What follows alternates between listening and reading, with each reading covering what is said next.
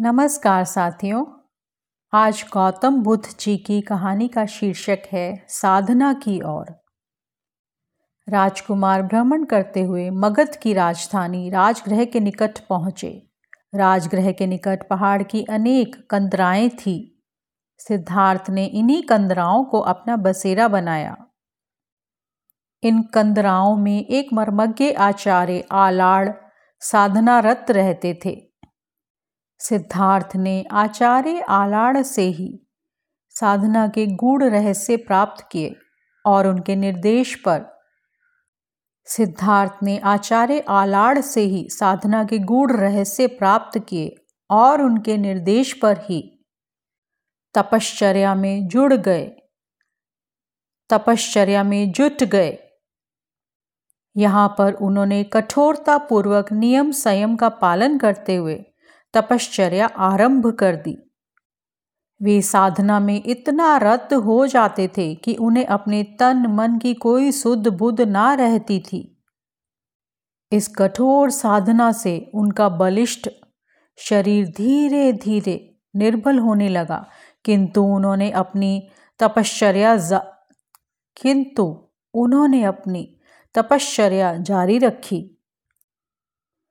किंतु इतना कुछ होने पर भी उनके मन को तनिक भी शांति प्राप्त ना हो सकी। इसके विपरीत यहाँ उन्हें और भी अधिक उद्विग इसके विपरीत यहाँ उन्हें और भी अधिक उद्विग्नता ने घेर लिया। उस समय मगध का सम्राट उस समय मगध का सम्राट बिम्बसार था। जब सम्राट ने यह सुना कि कपिल वस्तु का राजकुमार राजपाट त्याग पहाड़ों की कंदराओं में साधना कर रहा है तो उन्हें बड़ी उत्सुकता हुई कि उनके दर्शन किए जाएँ।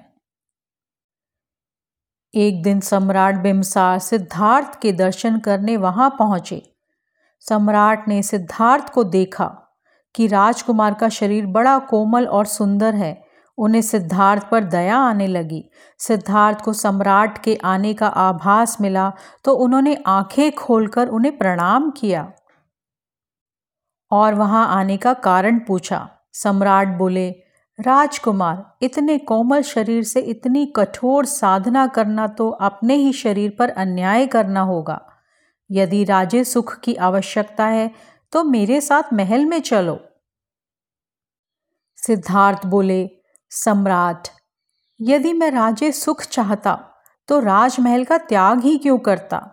मेरी इच्छा स्थायी सुख, स्थायी शांति प्राप्त करने की है।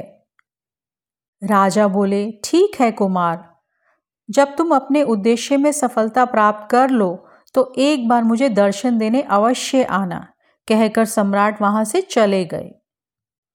आचार्य आलाड़ के निकट रहकर कठोर तत्पश्चर्या कठोर तपश्चर्या अपनाने पर भी सिद्धार्थ की उद्विग्नता घटने की बजाय। आचार्य आलाड़ के निकट रहकर कठोर तपश्चर्या, आचार्य आलाड़ के निकट रहकर कठोर तपश्चर्या अपनाने पर भी सिद्धार्थ की उद्विग्नता घटने की बजाय बढ़ती चली गई। तो उन्होंने वो स्थान छोड़ दिया।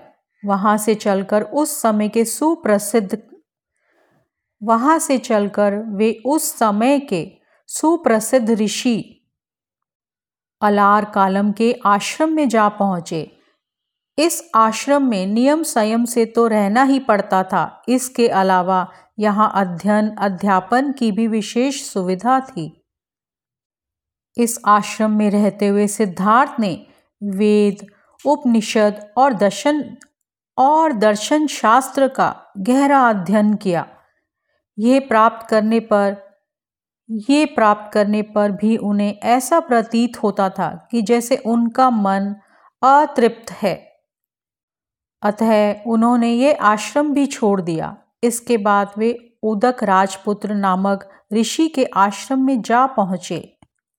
यहीं पर उन्हें गौतम नाम मिला। इस तरह वे सिद्धार्थ से गौतम बन गए। यहाँ भी सभी लोग उन्हें सिद्धार्थ की बजाय गौतम नाम से संबोधित करते थे। यहाँ भी उन्हें शांति प्राप्त ना हो सकी।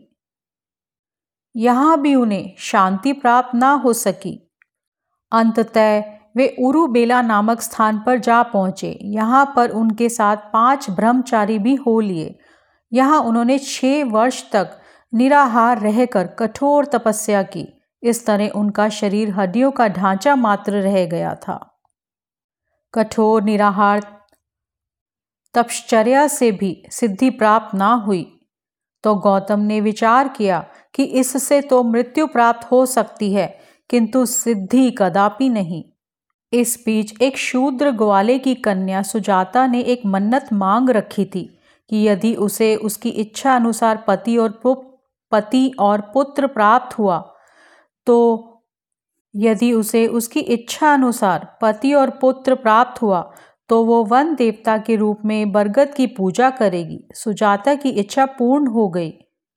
अतः उसने अपनी मन्नत के अनुसार एक हज़ार गायों का दूध निकाल कर, अतः उसने अपनी मन्नत के अनुसार एक हज़ार गायों का दूध निकाल कर सौ गायों को पिलाया। और उन सौ गायों का दूध निकालकर दस को और और उन सौ गायों का दूध निकालकर दस को और दस का दूध निकालकर एक गाय को पिलाया। फिर उस एक गाय की दूध खी, फिर उस एक गाय के दूध की खीर बनाकर बरगद वृक्ष के निकट गई। वहाँ गौतम बैठे थे, साधना कर रहे थे। सुजाता ने खीर गौतम के सामने रख दी। गौतम ने निसंचोक गौतम ने निसंकोच होकर खीर का भोग लगाया। ये देखकर उनके निकट साधना कर रहे पाँच ब्रह्मचारियों ने उन्हें भोग लिप्त समझकर त्याग दिया। अल्प मात्रा में खीर का भोग लगाकर गौतम को संतुष्टि मिली और उन्होंने साधना पुनः आरंभ कर दी और उन्होंने पुनः साधना आरंभ कर दी। वो निरंजना नदी के पास, पीपल के वृक्ष के नीचे साधना में रत हो गए। साधना करते हुए उनका मन चंचल हो उठता था। उन्हें कभी अपने माता पिता कभी पत्नी पुत्र तो कभी राजमहल आकर्षित करने लगते। किंतु उन्होंने संयम ना छोड़ा। मन पर विजय प्राप्त करके वे ध्यान की पहली अवस्था तक जा पहुँचे। धीरे धीरे उन्होंने ध्यान के चारों अवस्थाओं को प्राप्त कर लिया। धीरे धीरे उन्होंने ध्यान की चारों अवस्थाओं को प्राप्त कर लिया। अब भूत भविष्य सभी उनके सामने चलचित्र के समान प्रकट होने लगे थे। उस समय रात्रि का तीसरा प्रहर चल रहा था। चारों ओर नीरव सन्नाटे का साम्राज्य था। चारों ओर नीरव सन्नाटे का साम्राज्य था। उस गहन शक्ति के बीच गौतम को अपने अंतर में एक अनूठा प्रकाश जगमगाता हुआ प्राप्त हुआ। उस गहन शक्ति के बीच गौतम को अपने अपने भीतर उस गहन शक्ति के बीच गौतम को अपने अंतर में एक अनूठा प्रकाश जगमगाता प्रतीत हुआ। अनुपम ज्ञान की ज्योति उनके अंतर्मन को आलोकित करती हुई प्रतीत हुई। तभी उन्हें शाश्वत सत्य के दर्शन हुए। तभी उन्हें शाश्वत सत्य के दर्शन हुए। उनके सारे संशय और भ्रम नष्ट हो गए और मन को असीम शांति प्राप्त हुई। गौतम बुद्ध की ये कहानी सुनने के लिए आपका दिल से धन्यवाद। आपका दिन शुभ हो।